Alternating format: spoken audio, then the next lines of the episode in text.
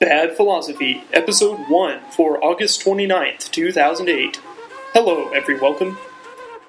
The following episode was recorded in the Student Union building at Texas Tech University. That episode last week, well, we'll just pretend that doesn't exist. This is the real first episode, and it is the real Bad Philosophy. So, yeah, we're the Bad Philosophers, and we have reconvened for the first official episode of this burgeoning little podcast, the little podcast that could or could not, depending on your epistemological position. Oh. I am Stephen Torrance. Some of you may know me as Captain Valor by my uh, Twitter handle. Follow me. I, I want more followers than Kevin Rose. Good luck. and uh, that man wishing me luck right here is Matt Legler. How's it going? He is a, uh, a fish, a freshman here at Texas Tech, Just true. majoring in computer science, which is much closer to the medium of our discussion than my physics and philosophy degree, but he does Sure. know a ton about everything. Um, also joining us today is David Ronderos. Hi. So if, if we've got the physics philosophy guy and the fish who's computer science, I'm just bonus. Yeah, yeah. David is our is our bonus panel member. Um, we just kind of have him here because he has a really good voice. Thanks, buddy. Thanks. I really, I thought it was his face. His face? Yeah, for the podcast. Yeah, I guess so. I don't know. Does anyone care to make a, uh, a sonar image of David's face and transmit it on the podcast? If if any of y'all listening want to do that, that would be really freaking cool. It would. Today, I was hoping we could start out with a uh, pretty close to home topic, I guess. Here on uh, Texas Tech, I have uh, become a columnist for the Daily Toreador, which is our campus newspaper. Um, they apparently had everybody on their opinion staff quit and then put out a frantic email before the school year started asking for opinions columnists, and I was one of several to answer the call. I, Um, I have to ask: Is there a reason everyone quit? They weren't getting paid enough. Well, they weren't getting paid, period. And I'm still not getting paid to do this. I'm doing it out of the goodness of my heart and the um, overflowing of the thoughts within my own head. So, one of the uh, spillages, if uh, I may use the term, that came out of my mind recently for the first column for the DT was an article on artificial intelligence. Uh, I basically asked well, the editor had me ask, is artificial intelligence possible today? And I contend, no. Uh, we have a couple of gentlemen here who have read the article, and uh, hopefully we're going to go through it and summarize briefly my, my point. Um, to, just to kind of lead into it, and I, I do this in the article, artificial intelligence, it, it seems like, I mean, wouldn't you all agree that we all kind of have the expectation that someday there are going to be robots? Totally. I mean, Yeah. From you know the, my earliest childhood memories, watching Star Wars. That's what I- what I've heard. They may not necessarily be the current ideas that we have for those said robots. I mean, the original robots that people thought about were the size of refrigerators walking around on different, you know, space shows and stuff like that. yeah. Nowadays, we're looking at nano robots smaller than the eye can see. So, what form these robots take might be different. But yes, robots probably will become something. But are we talking robots or artificial intelligence? Because there's Well, a difference it, there Well, is yes, actually robots. that's, that's a really Yes, good robots. point. Um, I did say robots, but I sort of mean you know artificial sentient beings. You know, something you could like the computer on Star Trek that you can uh, Mhm. talk to. Actually, that's a bad example because that's like semi sentience. but between- the, say like the data, stealth, the movie Stealth, right? or yeah, the movie Stealth. Some kind of you know computer maybe that can uh, that can think that is self aware that Mhm. can talk, uh, perhaps. Um, and in, in the evolution of that idea, a robot that you can see and touch and interact with, a la Data, Star Trek Next Generation, C three PO, made of metal, clunky, speaks over six million forms of communication. Which that was in the article.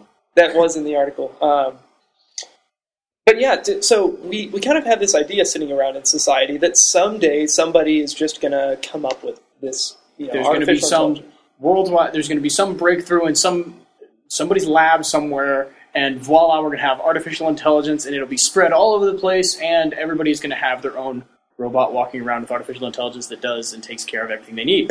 and there there are some pretty scary consequences of that. A lot of uh, science fiction writers have written about how i- in, even though we could Isaac get along, Asimov. Isaac Asimov for one, even though we could get along well with these robots, they also have the potential to be very dangerous beings because, unlike humans, uh, robots or artificial intelligence um, mechanisms would not seem to have any limits on their intellectual capacity. and we would probably most likely build them to exceed our physical abilities. So if they were to turn against us, we built them to exceed our physical abilities. So thus, we wouldn't be able to stop them. Right. Some Well- examples of this: The Matrix, um, iRobot. iRobot, So Stealth. Although I haven't seen the movie, do they beat it somehow? They, the end? they end up befriending it, well, Interesting. eh, Okay. yeah, although it ends up committing suicide for them. it does. You see, it learns to feel emotions, and then eventually lays down his life for his friend. All right, David is having to step out for a second to answer. No, you don't say that until he's coming back and he's yelling when we answer when you need him to answer a question across the room. That's right. Do do the whole John C. Dvorak thing. I went to go get a sandwich. Except it would uh, be a lot farther away in distant background. yeah. We'll go ahead with what you're saying. Well, I, I was just basically going to continue with so so it's out there. It's out there in popular culture. Like we we grow up watching these movies and these TV shows, and it's it's kind of like yeah, that'll just happen someday. Um, the reality is we we never really think about hey.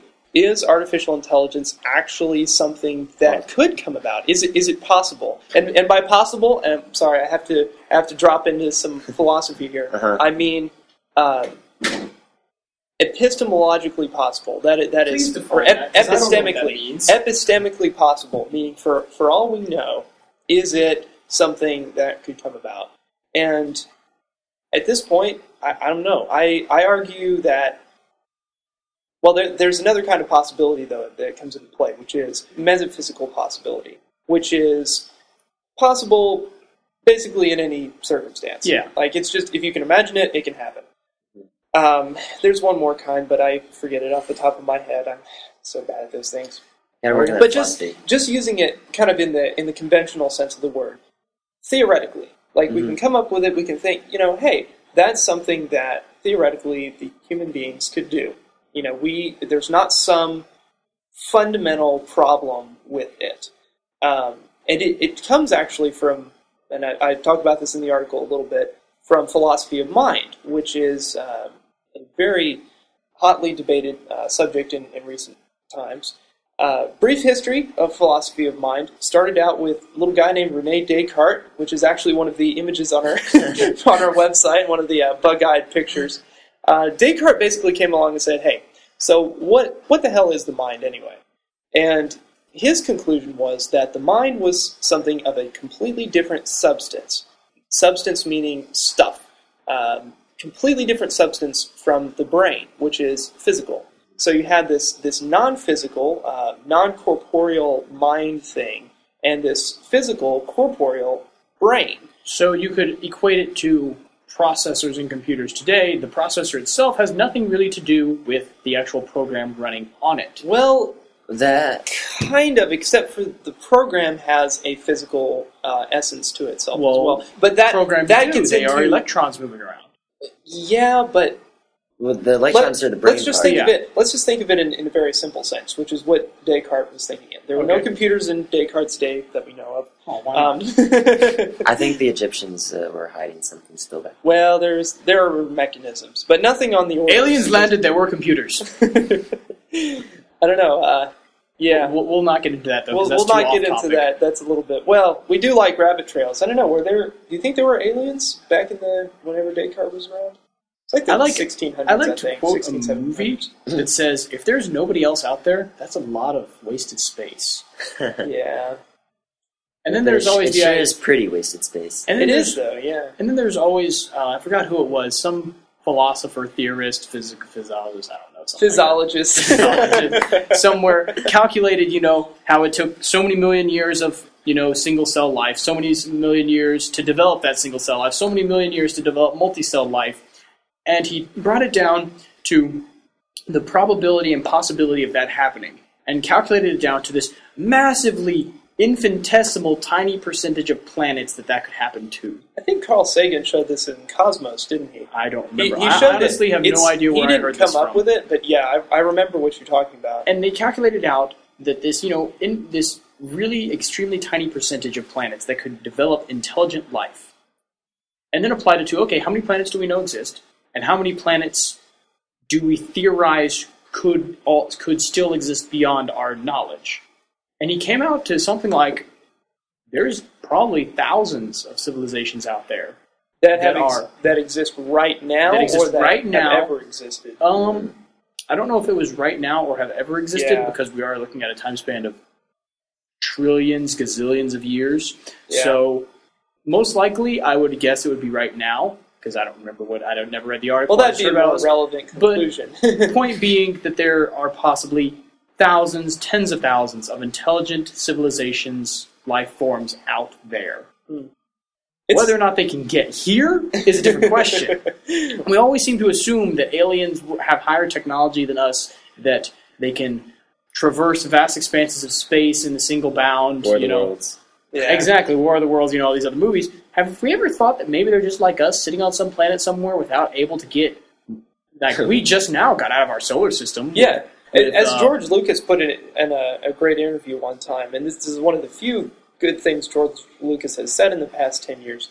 Um, we are we're just opening our eyes, kind of coming out of our caves, looking up at the sky. Um, relatively, we're at the very beginning of our existence as a race. Um, we have just scratched the surface of what is possible technologically and scientifically. I think.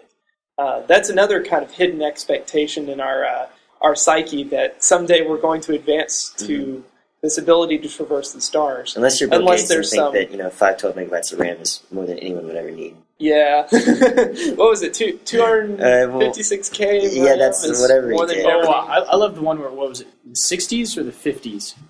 Someone someone tried to close the patent office because they didn't think anything else could be invented. Yeah, and now we know that that's not the case. Oops. Yes. Yeah, Whoops! Oh, the computer. Ah, it's Yeah. not. It's not patentable. The, the patent office is closed. I'm sorry. but here's okay. So this this gets back into an interesting question, which we'll we'll get to later. But anyway, back to Descartes. Um, somehow, Descartes, aliens. I mean, obviously you go from Descartes. computers to Descartes. That just makes sense. Oh yeah, definitely.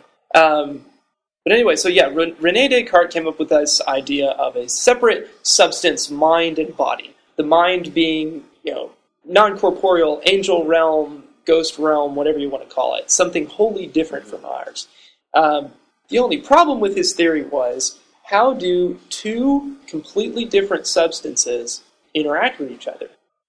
And this was a problem that the um, that some princess of a different country asked him in a letter, and he basically replied, "Well, you know, there's this there's this one thing called the pineal gland in our brain that we don't really understand yet, and uh, yeah, that's how it happens." It's the pancreas.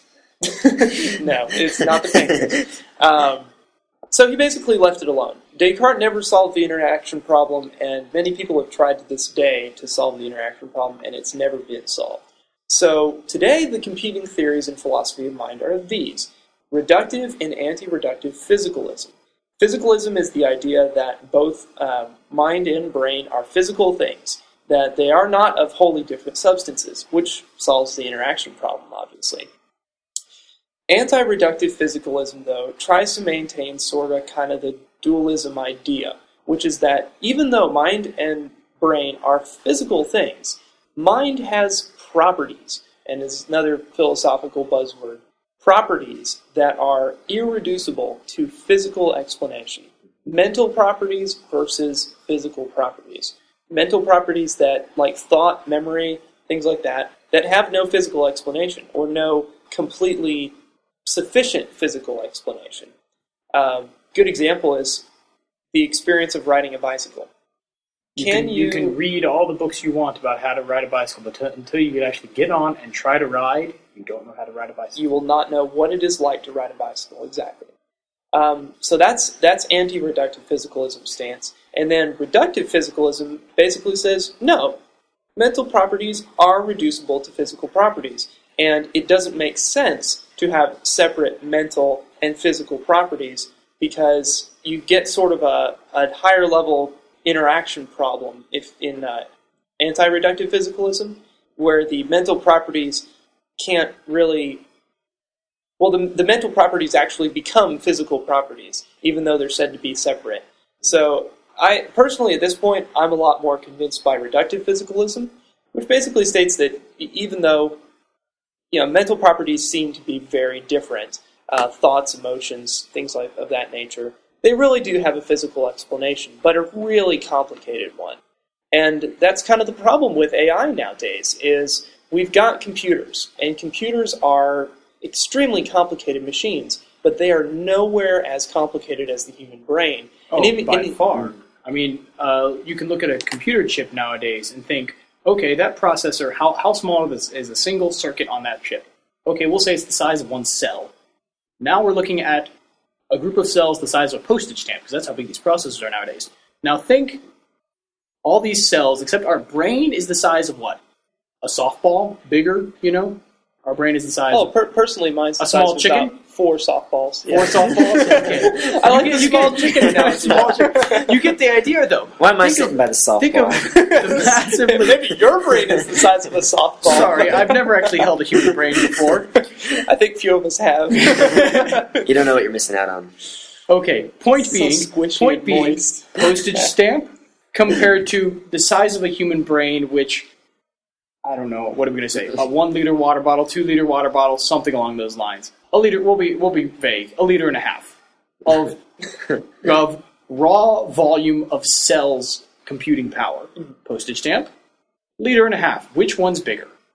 Which Well, one will have more power? And look at how many times, how many postage stamps you can cram in that water bottle before you actually even get close to the amount of power packed in that water bottle. Well, you- And- you and can't here's a good point. You can't directly correlate the two because they're different substances. right. They're they don't Correct. even- And then see, then there's that issue. I'm I'm just looking at the actual physical number of processing things within them. You know, not to mention, as you said, they're made out of different substances. They compute different things with different methods, with different chemicals. And precisely to, to kind of elaborate on the different methods, um, the brain is a massively parallel machine, which means you know Everything in, is in computing at the same time. Everything is computed at the same time. Memories and uh, processing of tasks go hand in hand. Um, neurons have hundreds of connections apiece. So, and each one that they connect to has hundreds of connections, and forming this huge network of connections between cells. What happens in this case is processes and ideas happen in a non-linear fashion. It's it, with a computer, you know, you, you have a certain amount of code. You run the code. It all runs in sequence. You know, maybe recursion a few times or goes off on different branches and stuff. But it runs from beginning to end. It has mm-hmm. a it has a distinct beginning and end. Even with nowadays processors that sort of run, we'll say they run four cores in parallel. Oh, whoop-de-doo, that's four in parallel Four in parallel. compared to the Millions. billions going on inside the brain. Exactly. So it, really, the brain bears more uh, resemblance to massive clusters, computing clusters. But even in that case, there's a fundamental problem. Those computing clusters are still running linear tasks, each and every one of them. Neurons are not running linear tasks. Um, it, just the, the structure, and I, I really am not a neuroscientist, but I've read a, a good article on this. Um, Whoa, you're not a neuroscientist? sorry to disappoint, Matt. I know a neurologist. Yeah, I don't, don't think think, that that's helps, well. It's similar, but anyway. Um, so basically, our computers nowadays are not the same as a human brain. Now, here's here's something that I didn't actually go into the article uh, into very much in the article. Maybe it's possible for us to build intelligence that doesn't match the type that we have in the human brain. But at the same time, it still can learn from its environment. Well, maybe it, it Feel has all the same. Well, it has all the you're, same you're functions. saying sentient intelligence. sentient Right. intelligence. Sure. Well, because we have we Well, have yeah, we're- quote we're- artificial intelligence in games and stuff. We have Mhm. we, have do. we do we have we have programs nowadays that can react to different situations given to them that are not necessarily written in their direct code. But I would argue that those are not sentient. Those yes, are those they're, are they're not they're not self-aware and they can't handle the vast amount of situations that we go through in everyday life. right. They basically they are approximations of intelligence. they're they they look like intelligence. They kind of feel like intelligence. You can build them that way, but they're only models of intelligence. They are not actual intelligence. Well, But yeah, that I, so I put that question to y'all. Do you, do you think that the intelligence could take a different form, sentient intelligence, from what we have in the human mind, or or in other so-called sentient beings on Earth here? Well, I was just going to say that computers are so complex these days that even when you have a linear program, it can appear to someone as being a, a program that's interacting with them specifically. That, but at the same time, they don't realize what's going on behind it. They don't realize that it's not actually reacting to their emotions or how they're feeling. Like they could just see, you know, a smile on their face, and the webcam could, you know, tell the program to show a smiling face on the screen. You know. Yes. But there's the computers are so complex. I mean, that's just like that's a program that uh, you could write, and if someone's never seen a computer before, they would think that it was reacting to what they're doing, just like a person would. But at the same time, it's totally not. It's completely different. Mhm. And so I think there's ways that you can imitate it um, because computers are so complex. And like you know, David said, we've just scratched the surface. There's a lot we can do, but no matter how much it looks like it's real artificial or real artificial intelligence, Real artificial intelligence. it's I, don't, I, don't, I think it's impossible to completely recreate the human mind because at least at this point we don't understand we don't all. understand. the we don't know what it is. Um, and like you said there's a difference between the mind and the brain at least i think there is because whether you believe in you know christianity as being the way the world was created that god created the world and everyone has you know a spiritual part to them or whether you believe that you know through evolution we're here somehow everyone can agree that there's emotions that there's a part of you that is separated from physical somehow um, because Well- that's, what, that's what separates us from the animal kingdom. Now, Because if I- it- I otherwise, why are the animals not exactly like us if evolution is the progression? But there's there's an important point I have to make here. Not everyone believes that. In Buddhism, actually, the there is this whole doctrine of anatta or not self. Mhm. In other words, everything that you can point to in the world, everything physical, everything internal, none of that is yourself. In essence, they would disagree with you entirely. They Okay. would say there absolutely everything is physical. Everything in the world is made up of a set of um, it's called dependent co-arising or interdependent arising. Everything arises in relation to something else, and continue processes arise and start other processes, and those start others. And we are simply a collection of ongoing processes, What's- rather what- than any kind of a coherent self.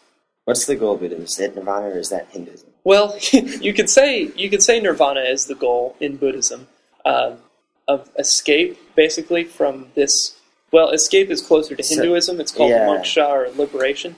But in Buddhism, yeah, there's there's this. Um, it's it's not so much a goal because that's another thing Buddhism doesn't try to is is this striving or, or clinging to Mhm. a certain um, end.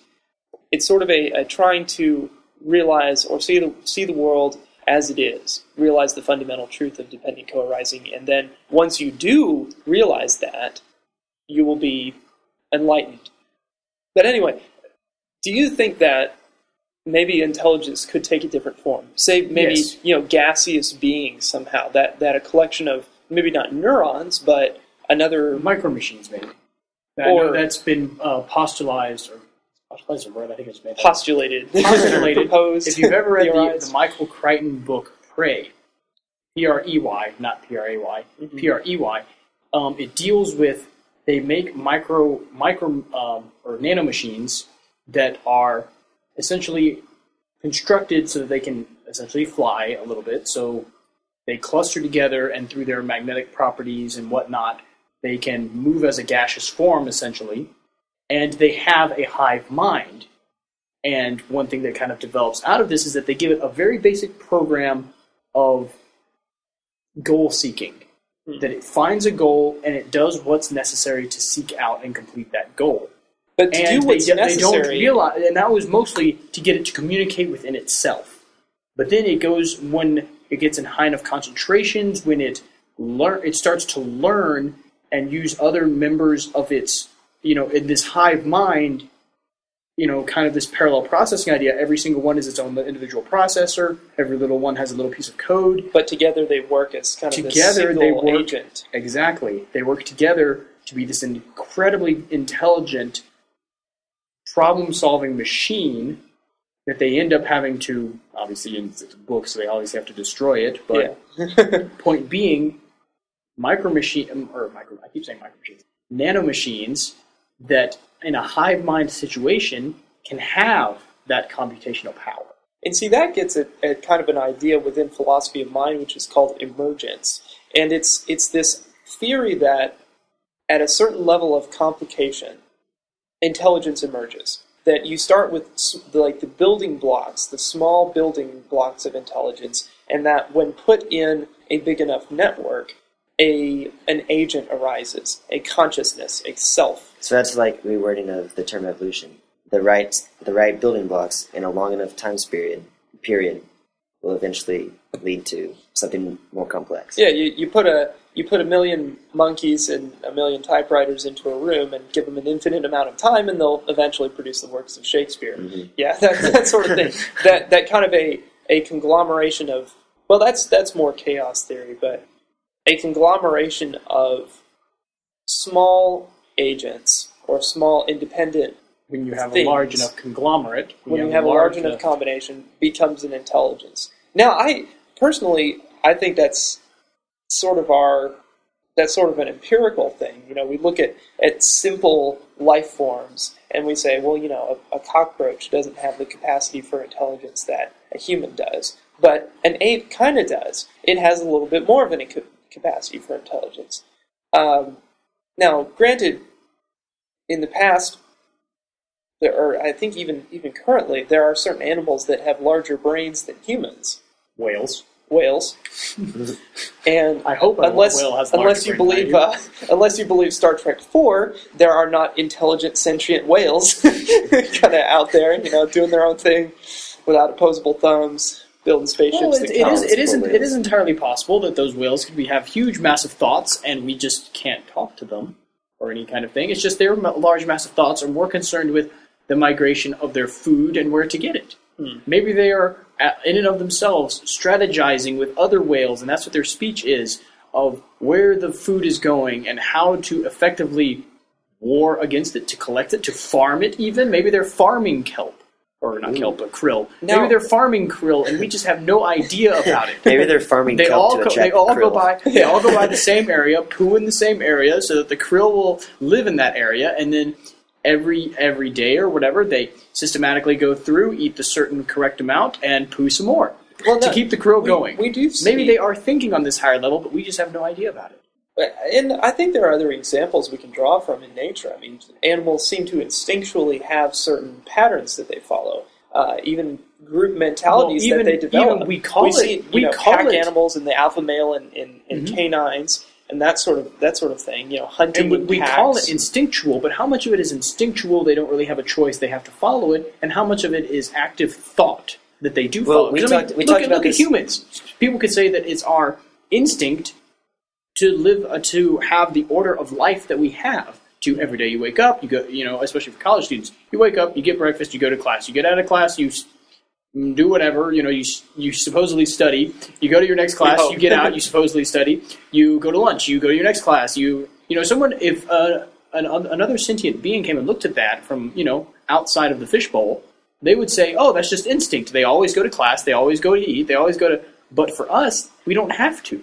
But We we look, actively think about these things and choose to do them. I think though that if they looked close enough, they'd see the one guy that you know got up, ate breakfast, went to class, and then on his way to class stopped, looked up at the sky, and then went back to his room. Well, wolves then- howl randomly. Do Well- we question why wolves howl randomly? But then Maybe they're if they looking up at the stars further, and wondering about the universe. they'd see that we have uh, thoughts that go beyond ourselves. In other words, that we have the, the capability. But do for, our thoughts go beyond ourselves, or are thoughts for others actually, and for our own selfish motives? Well, it's. I'm not That's going good on that. I'm, I'm saying the capacity for self-reflection, the or introspection is the, the better term. To Kind of look that- at, to look at ourselves, realize what we are, and possibly change it because Yes. we have that choice. Have they seen that animals? I I don't think there have been any observations that I know of uh, of animals doing such a thing of being introspective. Um, Wolves will fight to be the alpha male. well, true, but, is But that, that- because that's of an a instinct. is that because of instinct? Because they have a goal programmed into them that they But what must is be then, the alpha male? then male? what is the definition of instinct? Do we know that it is a program, or do we know that it, or do we, or could it be active thought that they think these things? Well, for instance, nobody teaches them to be that way. Nobody teaches Correct. a bird how to make a nest. They're, Well- they're never shown by other birds. They, they just kind of do it. And The homing pigeons are So never he- taught how so to he get shows the back beaver where they go. So the all the other animals in the world have developed genetic memory except humans. no, I think we have developed genetic memory. We, we have a tendency Limited. to speak. We have a tendency to, to try to walk on our own two feet. We have a you know a tendency to But nowhere near or- making a you know, complexity, cower in the fear. complexity Yeah. of a nest or a dam like beavers and birds. No, and and see, here's that's that's another thing I'm curious about is if everything is physical in the mind and instinct is some kind of program that's in mm-hmm. us, could it be that a simpler level of intelligence lends itself to instinct, whereas a more complicated, if you want to put that way, level of intelligence does not? That for some reason we have to come up with stuff more on our own than simply doing it by instinct. So both intelligences, yes, but one simpler and likes to follow its genetic rules, and one that can choose not to. Hmm. Oh, and there's So- there's a fundamental thing: the ability to choose, Yeah, to agency. choose. Yeah, you know, nobody ever has But hey, really we, gone like, up we, to. like we've said, we have programs that can choose nowadays. but is it choice limited, or is it limited situation? I will say that much. Yeah, is is it kind of a random selection or maybe a, an educated selection between two things? Is it really Well, educated choice, selection though? is still choice because everything we do in life is educated selection. Or, or, uh, yeah, that's right. There's there's an I mean, interesting. think about uh, it. Do you- the choices that you make. You know, you decide to go up the stairs or go or go through, up the elevator. Well, Well, the elevator. today The Stephen elevator. took the elevator. Yeah, today Stephen took the elevator. And but I I, almost, I almost convinced him to take the stairs because my. I'm sorry. I let's, let's just take go with the this. stairs let's go, let's go with this. I chose the stairs because I like the little bit of workout that I get. I can run up them two stairs at a time, and I get there faster than the elevator. Now Why, okay, so why did you choose the deal. elevator? Here, but see, it, it's irrelevant. But you had a reason behind it. Now, let me give you a, an example. What if you were blindfolded Yes. and uh, put into a room with, let's say, two piles of food? Mhm. All right, completely identical in every physical way. The room is an exact mirror image of itself. You are placed precisely in the middle. The two tables of food are in front of you, a little bit to the left and a little bit to the right. Mhm. Now, your blindfold is taken off and you are looking precisely down the center of the two of them. Yes. You look back and forth. You observe that they are exactly identical in every possible Which way. Which one do you look at Yes. first? Which one do you look at first? But also, here's the more important thing. If they're completely identical in every single way, and you have no prior knowledge related to anything, you have you have total amnesia, let's say, Mm-hmm. and you're really hungry. They've been like starving you for a few days or Well, something if you have like total that. amnesia, then you don't. Are we saying that I know basic motor functions? you know basic motor. And So, I- so do I- amnesiacs better? still have the Do I know to enough to recognize is that actually food or is it rat poison they put on the table? Yes, you, you have enough knowledge of, of food and such things, but you don't know where it came from. You don't have any knowledge of that particular food right there. Which one do you choose? Uh, then I would probably go with my tendency of I am right-handed. I would probably go to the right. Let's say Although you're- let's I would you're probably. I would probably try one and then try the other But which one? because do you choose I'm a? Boy Scout. I would rub it on my skin first to see if it reacts with me and is going to kill me or something. I mean, Hold it come by your lip for a few seconds. There you go. Exactly. Exactly. Well, uh, Matt, like which which one would you choose first? Would you have any reason to choose one over the other? Mm, Not from the room itself. The only reason you would choose one over the other is if, like David said, you're right-handed, or if, um, That's Or if kind you of or for reason. some reason, like, So that would be instinct. It would That's be, something well, built you into you that you're born with. indecisiveness, indecisiveness, or we have the instinct of randomization.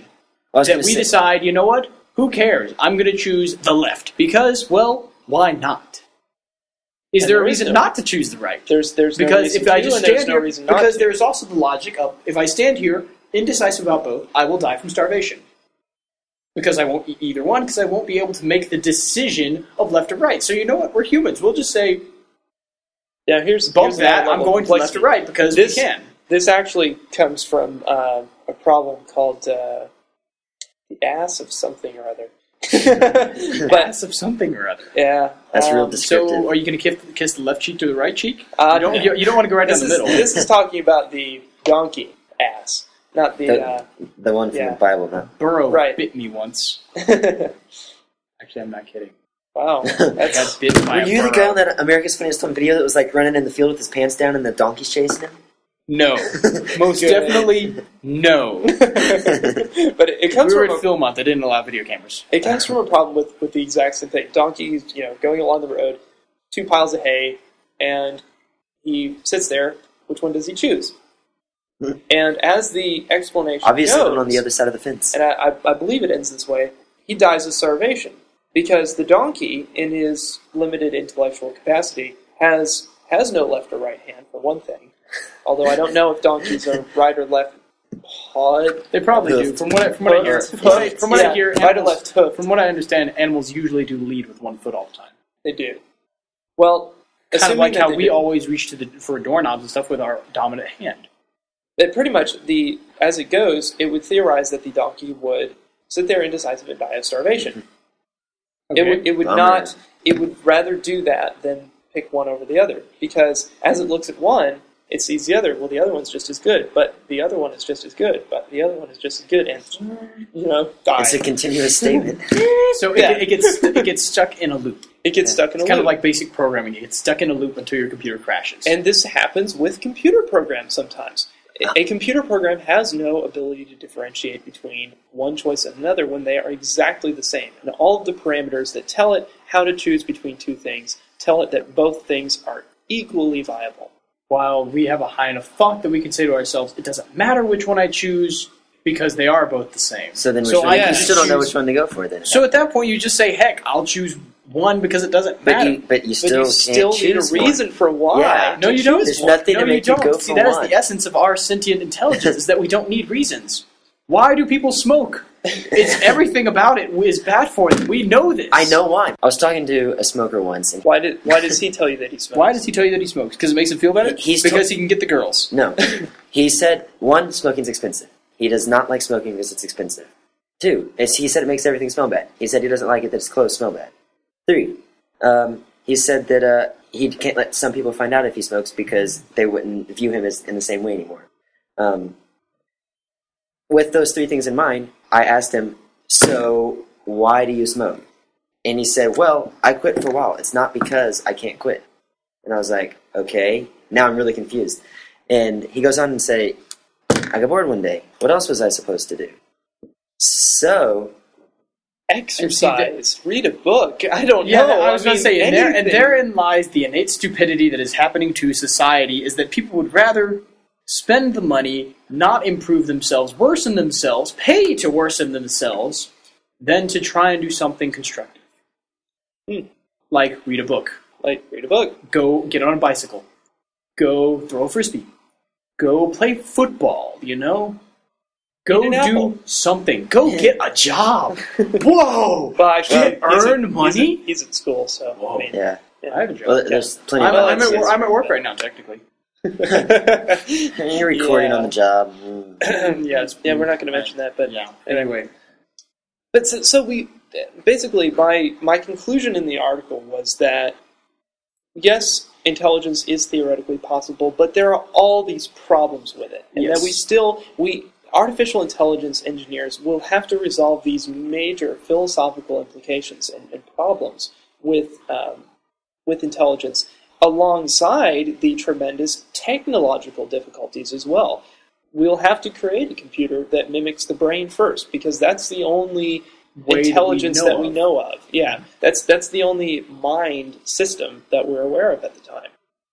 And I, you know, it could be that we someday build a brain that identically mimics something else, and it still doesn't work for some reason.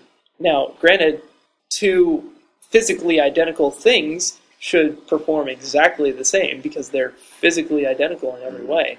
Um, this is kind of the problem with, with anti-reductive versus reductive. Is the anti-reductive would say that in that situation, in that in that case, why do brains die? if they're the same physically as mine that's sitting in my head right now, Well, they're not the same why, physically because why wouldn't they be? power, you know, power to the brain. Heck, even if you powered off. all that and everything, would the bra- take a dead brain and plug it back in? But would it necessarily because work? it physically changes. The Did- brain, the brain physically changes. The cells die. The the cells. if you re- kept the cells alive without those little elect- without all the electrons firing, the neurons firing, even if they're alive but just not firing, isn't necessarily alive.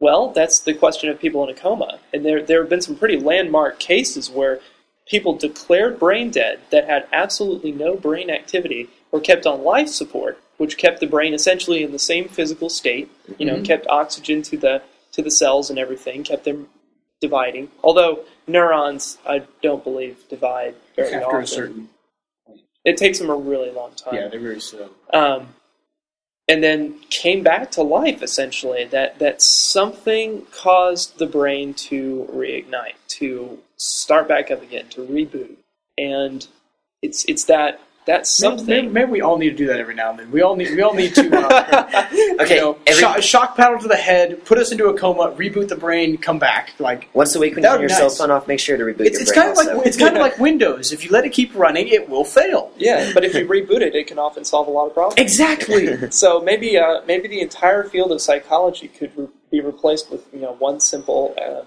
Rebooting device that that rebooted the brain. And a defragmenter. And oh yeah, we really needed to. Oh. Well, now here, that's, then again, that's the thing, we- we- because we're we thinking again, we're using the whole computer analogy for the brain, and it, it works to a point, but there really isn't fragmentation. True, we don't brain. really have or there is there is a level of fragmentation in the brain that would be unacceptable in, any, in any computer. I was gonna oh, say- Oh, oh, this is what I don't get. Why do I, when I defragment my computer, does it always end up with three files that are always fragmented? It, it, says defragmentation complete, and it shows up three files. that are there there are certain files that uh, cannot be defragmented. Um, So then, why are they allowed to become fragmented? I don't know. You'll have to ask Bill Gates. Ah, the logic of Windows, or lack thereof. But uh, you know, and and that's exactly my point here. Is, is like we have this in our minds that computers are like brains, and brains are like computers, and vice versa. And you know, RAM is like short-term memory, and uh, you know, the the central the CPU is like the uh, neural the Neural pathways. neural not? pathways. Eh, well, that- here's something interesting. That You the can't clear- visual cortex is like a webcam or something. you know. you can't clear a human's RAM. Like no, if you take a and that's the thing is, is brains do. According to the article that I've read, brains don't have RAM. Uh, everything is in RAM. Essentially, Mhm. the entire computer is is up for access So here's at the any question. point. The entire brain. Can you ever overwrite something that you've learned? No. But the way that you learn stuff is in relation by relating it to other By things. our experiences, we learn, and things are not replaced; things are added to. yeah, we you know? essentially are always we essentially we, we can have bad experiences of we learn the wrong thing to do but then we have experiences that teach us the right thing to do in that situation and it doesn't delete the what we the wrong way of doing it that we learned it just adds an Rearranges addendum, it. it rearranges it you know adds an addendum whatever that our new primary method of doing it will be the new way that's the correct way Yeah, so we, I'm will- kind- we will always know the wrong way to do it but now we choose to do the correct way of doing it Well, like at the same time, like when the first time I drove to Lubbock, I took a wrong turn somewhere. Mm-hmm. But and so next time I come up here, I didn't take the wrong turn because I learned But how to get there. but I don't you thought about it. no, I don't remember what wrong turn that was. But is that It's kind of like is when that I got because pulled over. I don't remember exactly where I got pulled over. well, yeah. But that's that's kind of what I'm saying. So when you forget something, is it being overwritten? Is it being deleted? Is it or, like is a it just, computer? or, No, is it, or is it just never initially written? It's no, no, no. Basically, it it just from what I understand, my limited understanding is it has fewer connections to it, or the the connections in your brain that relate to how to get to Lubbock are become farther away or become more disconnected from that uh, connection with the the wrong turn, or they become connected in such a way that when you do go past it, you get that visual input. Your your brain goes, hey, this is like Yeah. that spot where that bad thing happened, and I don't want to do that, and you take the correct route. Which so is it- why, like, you can remember something from your childhood, like when you were three, that you haven't thought about for years.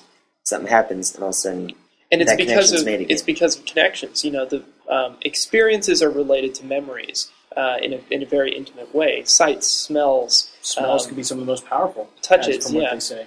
and because you know, very few things are associated with smells. We have a lot of things associated with visual. What is it? Seventy percent of our of our um, input is from vision. Yes, and we have a lot of stuff associated with, with auditory input, but very little associated with smell. So there are very few connections to those uh, specific memories. And then you know, there, But if there's, if we if smell you could say you could say that our memories will of that specific experience, we will see so many other things that the, the vision connections to them, the Yes. vision sensory connections, might be more distant because we have seen so many more things, we have learned so much more visually. But the smell from that specific instance, when we do come back to it, that's the only connection that is still solid. And it, it's it's kind of like a shortcut to all the other Exactly, memories. It would take a, a lot of visual stimuli or very specific visual stimuli to bring up that specific memory, but all it takes is one smell because it's it, it's sort of like searching through your folders. You know, Eh, or, well, here's here's a great analogy.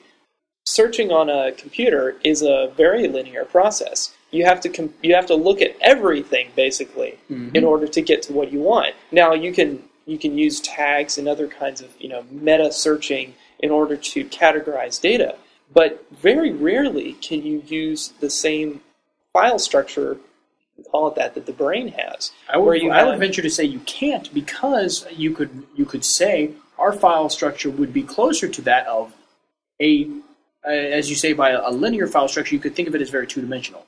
Yeah. Our file structure is very three dimensional. It is. almost everything interconnected with almost every single other thing. Mm. So you, while we have billions of neurons, you know, your computer has to search through, you know, hundred gigabytes of information before it finds what it's looking for. It's having to look over That's hun- all? you know, thousands, hundreds of thousands of da- of pieces of data before it finds what it's looking for. For us, we know exactly it. We already know where to find it. Well, there- there are search It, it, already has that direct this. connection that it only has to go through a thousand neurons instead of going through a hundred million, you know, pieces of data on your computer. Hmm. similar to the indexing option on Vista. That's always been in Windows. Well, It- it, it's- like the indexing, yes, but in a much more sophisticated way. Hmm. The the indexing, I think, it, that computers use is still relatively linear in, in comparison to the It brain. is. It It's- just shortens the list. it shortens the list, but the brain basically has all kinds of shortcuts. And I, I mean, I really, I'd love to know a lot more about neuroscience, but I, I don't know. So conclusions: Do y'all find it discouraging? Maybe that it's it's a lot harder to uh, to do AI than a lot of people would, would think, or I don't find it discouraging as much as it's a realization of how much more we have to do before we reach it, and how much more our society has to develop before it will accept it. You know, how Well, many how many can- how many grandmas out there are going to accept this? You know, heck, there's a robot walking down the street, you know, checking its own mail, walking its own dog, all this stuff. How many grandmas would accept that, and how many of them would pull out grandpa's old shotgun and try and shoot it? well, I think that's No, a very, honest question. I think think that's a small smaller percentage than those who would accept it. I think the movies and the TV shows have True, really true. acquiesced But our actually, minds to this. It has, but it's acquiesced the fantastical side of our mind. How many? How would you actually react, or we would, I'm sure, react pretty normally. Would be impressed. How many of those grandmas would actually react if they saw one of these robots from one of their old TV shows in real life actually doing those things, walking down the street? A lot less than you would think. I think a lot. A yeah, lot less I than you agree. would think. Because- Because, like even my grandma, she's seventy eight. My grandpa's eighty eight, and they sit every day and watch Oprah. You know, and they're watching Oprah, and so they're seeing stuff on TV that's um, coming from a possibly different perspective than what college students would see it because of the show. But at the same time, they're seeing commercials for the iPhone. I walked into the room and I was on the internet on my iPhone, and they knew exactly what I was doing.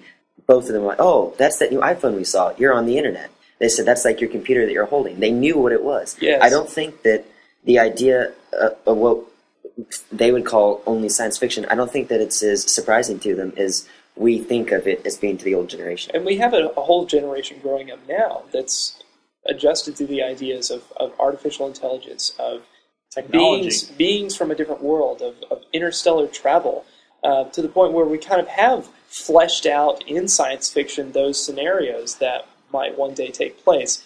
And I almost think it's kind of sad. You know, we'll we'll get to that era where somebody invents warp drive, and we'll have this backlog of, of you know centuries of, of literature and movies about what the experience will be like. So And that once it they're gonna- actually they're- comes when, about, when they actually flick the switch, it's going to be like, this is nothing like I, I should be. yeah, this is not like it should be. I really hope the first Interstellar. What? It's still it's still going to take us like two years to get there. Damn. Uh, But you this know- is nothing like the movie. This is, this, this is disappointing because we've got a long way to go. Michael Dickinson has been studying flies and how come it's so hard to swat a fly. And apparently, a fly's brain is a lot more advanced than we think it is. So, with that in mind, well, also it's their brain for us to isn't do anything. processing the hun- you you know the countless infinitesimal things that our brain that our brain is processing. They're Yeah. processing hmm, five things. You know, Well, where's the food in front of But- me? No, I'm searching no, for the it's- food, it's and, more complex And than also that. with the eyes looking Yeah, go ahead. around, is there anything that's about to hit me? Because as soon as they, you know, they've only got two things. You know, as soon as that, as, as soon as something comes in that's about to hit me, I'm flying. yeah, we've you know. got way more on our minds. We've got so way more on our minds, so yeah. to speak. Well, this this article from Fi- PhysOrg.com says that uh, uh, long before the flight leaps, its tiny brain calculates the location of the impending threat, comes up with an escape plan, and places its legs in an optimal position to hop out of the way in the opposite direction. All this takes place when, within about 100 milliseconds after the fly first spots the swatter. There's a lot going on there, more than uh, there's a hamburger there that I smell, I'm going to go get it. And um, That sounds like how we think when we see something. Except Well, you could say what we're it's taking connected to in. so many more things. yeah, we're, we're, we're taking in. You know, as soon as you know, it's just because doing then we it's doing we see the hamburger, or you know, we see the hamburger and we think, wow, that's that's a really great hamburger. But then, wow, I gotta watch wait, my but weight wait, and then, Yeah. but but wait, it, it's it's it's it's cooked too raw for me. yeah, it's a McDonald's one. I, I can't. Oh I god! can't do Oh, that. get that away from me! Um, oh, yuck! McDonald's, I hate it. or, or like, oh man, uh, my, my girlfriend, she's she's a vegetarian. She'll hate me for this or something. You know, Mhm. uh, We have so just, many. we have way say more. yes, we are a logic processor. We just have so many more inputs. I think that that's an excellent article, and that it, it shows that. Yeah, one thing I say in the article. the yes, meeting, meeting my excellent article um, that the brain may may only need to be uncomplicated in the correct way because the the fly and as flies, sheep, and Paris Hilton are an indication. Oh, So- dude, I had, didn't even realize. Yeah, uh, actually, I was just thinking. One thing you have to take into account is we are slower making decisions. Yes, you could say, but only certain decisions. If we are like, you never want to walk up to a Marine just come back from Afghanistan and tap him on the back. It's just something you don't do because he's liable to turn around and punch you in the face because that's what he's been trained to do for the past three years. Okay, but what about the Marine? You know, sa- same, same with the fly. Every single, or every, okay, all, during the 24 hours of its life, the entire time it's being swatted at, it's going to have on its mind already that I'm going to move as soon as I see something come up behind me. You know, that Marine already has it embedded in his mind. Is something taps me on the back, I'm going to turn around and punch it. Mm. You know, Well, let me ask you another it's question re- about it's an action reaction thing that's already been pre-set up. An instinct almost. Well, let's let's put this No. Marine in well, a for combat us, situation. for us, it would be an instinct that we willingly put there, that we consciously or sub well consciously put into our subconscious thought. Yeah. So let's put this Marine in a combat situation. A grenade gets thrown in the middle of the camp, and he throws himself on top of it. Did he think about throwing himself on top of it because he wants to save his friends? Did he think about throwing himself on top of it because it was nothing more than an instinct? Or did he think, oh, I'm not going to be able to live with the guilt the rest of my life if I don't save my friends? What went through his mind in that brief millisecond before he jumped on that grenade? Yes, Probably a little bit of both. Oh, Everything a little bit of everything. Yeah. But somehow the um, because for him, there's also going to be how many other Marines that didn't jump on top of it. Notice you didn't say all of the Marines jumped on top of it. You only said one. So all the other Marines pretty much decided, I'm, I'm getting not out. gonna Of, be I'm that getting out of guy. here. Well, what if, what if You he's know, the he only one was- close enough to jump before the grenade explodes? But obviously, everyone would be seriously injured or killed within the vicinity. Then he, uh, you would probably say that he decided he made that decision. Or is it just his conditioning during training that he didn't make no that matter the decision there? conditioning, they can't force it, or at least with our conditioning that we, the conditioning practices that we use, we don't make them do things that they that they wouldn't choose to do themselves. You agree with that? We're not, we're not, we're Uh. not, we're not growing children from the time that they can first pick up an AK forty seven and teaching them to shoot people with it. No, we're not. where their only thought process is how to kill better. Notice I said only thought process. yes. Oh, okay. Ours well, think of so many other things, and that's We're- a good putting- point. Yeah. we're, we're having to we're having to put our soldiers through training, even though they're over there already, to not shoot first, because they're used to a organized army that they have to fight against. That they, you know, if you see somebody shooting back at you, you need to shoot them Well, it might be because when they're when they're uh, go, when they're searching house to house, room to room, look, the mom is holding a broom handle. At first glance, it looks like a shotgun, but it's not. Yeah. Well, here's here's the deal. We're almost training them to think on a simpler level, on Yes. sort of like the fly, being able to focus on one thing um, rather than having a bunch of parallel stuff to think about. We could, though, potentially create an artificial intelligence one day, artificial soldiers that only focus on that sort of thing, that didn't have to worry about their girlfriend back home or their buddies. But you see, then that Um, wouldn't be true artificial intelligence anymore. It would be something that's programmed to just follow a certain set of if-then statements and only do that. That's its job. in an intelligent, sentient way. I would say they'd be performing almost the same task as a very well trained soldier who can block out all of his, his girlfriend back home and his um, you know cares back at the base or whatever, and only focus on the task at hand. But then at the same time, But still be a sentient being. but then take World War II. The Japanese, you know, they fought a different way as a more elite soldier because of what was back home and what they had learned from their cultural but they were yeah but that was you could almost file that under under well cur- under current thought you would file that under almost brainwashing in that they believed their emperor was a god almost you know? Well, I don't know if they that they believed it, sacrificed they at least- themselves for their god and stuff like that you know? That's bringing on a whole different level of belief system Mm-hmm. you know a belief system that the common world today doesn't utilize because it is brainwashing, for lack of a better term. When Well, you tell we- someone, but from when you tell, that it's it's kind of like you know all these suicide bombers. If you tell them, you know, your God wants you to die for him, it's like Well, it's all about that, it's know- all about presuppositions, though. Think Exactly. They were brought up in a culture that never had an exposure to the idea that that maybe their emperor was not a god. In that situation, could they ever be expected to act in the same way as someone who did have that knowledge? No, I, I, I heartily disagree. I think they were acting perfectly rationally within the system they've been brought up in. Which- and I think we all believe that we're acting perfectly rationally in this, this system that we brought up in. But maybe a hundred years from now, somebody will go and look and, and kind of scoff But at us also- for so believing that- that goes things back to us but also, that but it's not- also, we live in a society that tries to gain as much insight and information as possible. We try not to limit ourselves to one style of thought. We try and keep our minds open as much as possible. I agree with you. We do have limitations. I'm sure we do. Hmm. We may not even realize what those limitations are, but we try. But what you said goes back to show that instead of us basing everything we do off our instincts, it's based off our cultural setting.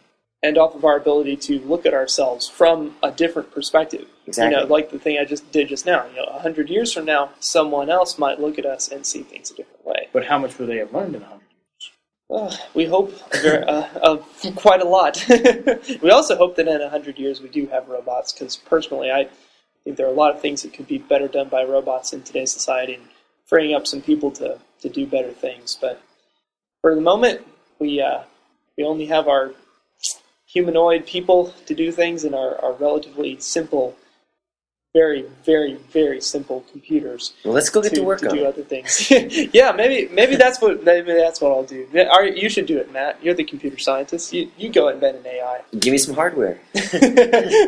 Just give me one that works on the web. I, I've got to have some fingers that so actually work like fingers. We're down to money again. He needs Yeah, money to money buy all again. this stuff. But that uh, that's a subject for a different episode. Uh, we're going to go ahead and wrap things up on this uh, episode of Bad Philosophy. I am the baddest of the bad philosophers, and you can always argue with me on that. I'm open to it. Matt, Thanks for having me, Stephen. hopefully we'll have him back very soon and often in the future. And David, thank you for uh, No problem. Always, always glad to throw in the random comment. yeah, even when it is during a, a movie that you're technically supposed to be working. Yeah, on. that. All right, uh, we'll see everyone soon. Do this again as soon as possible. Thank you for listening to Bad Philosophy.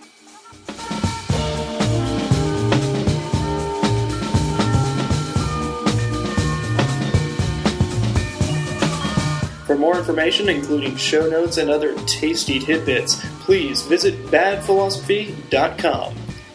Hosting for this episode provided by Globat Communications, to whom we are all eternally grateful. We also featured the track Pick Up by Bonobo, now available in the iTunes Music Store. Do your ears a favor, download it today.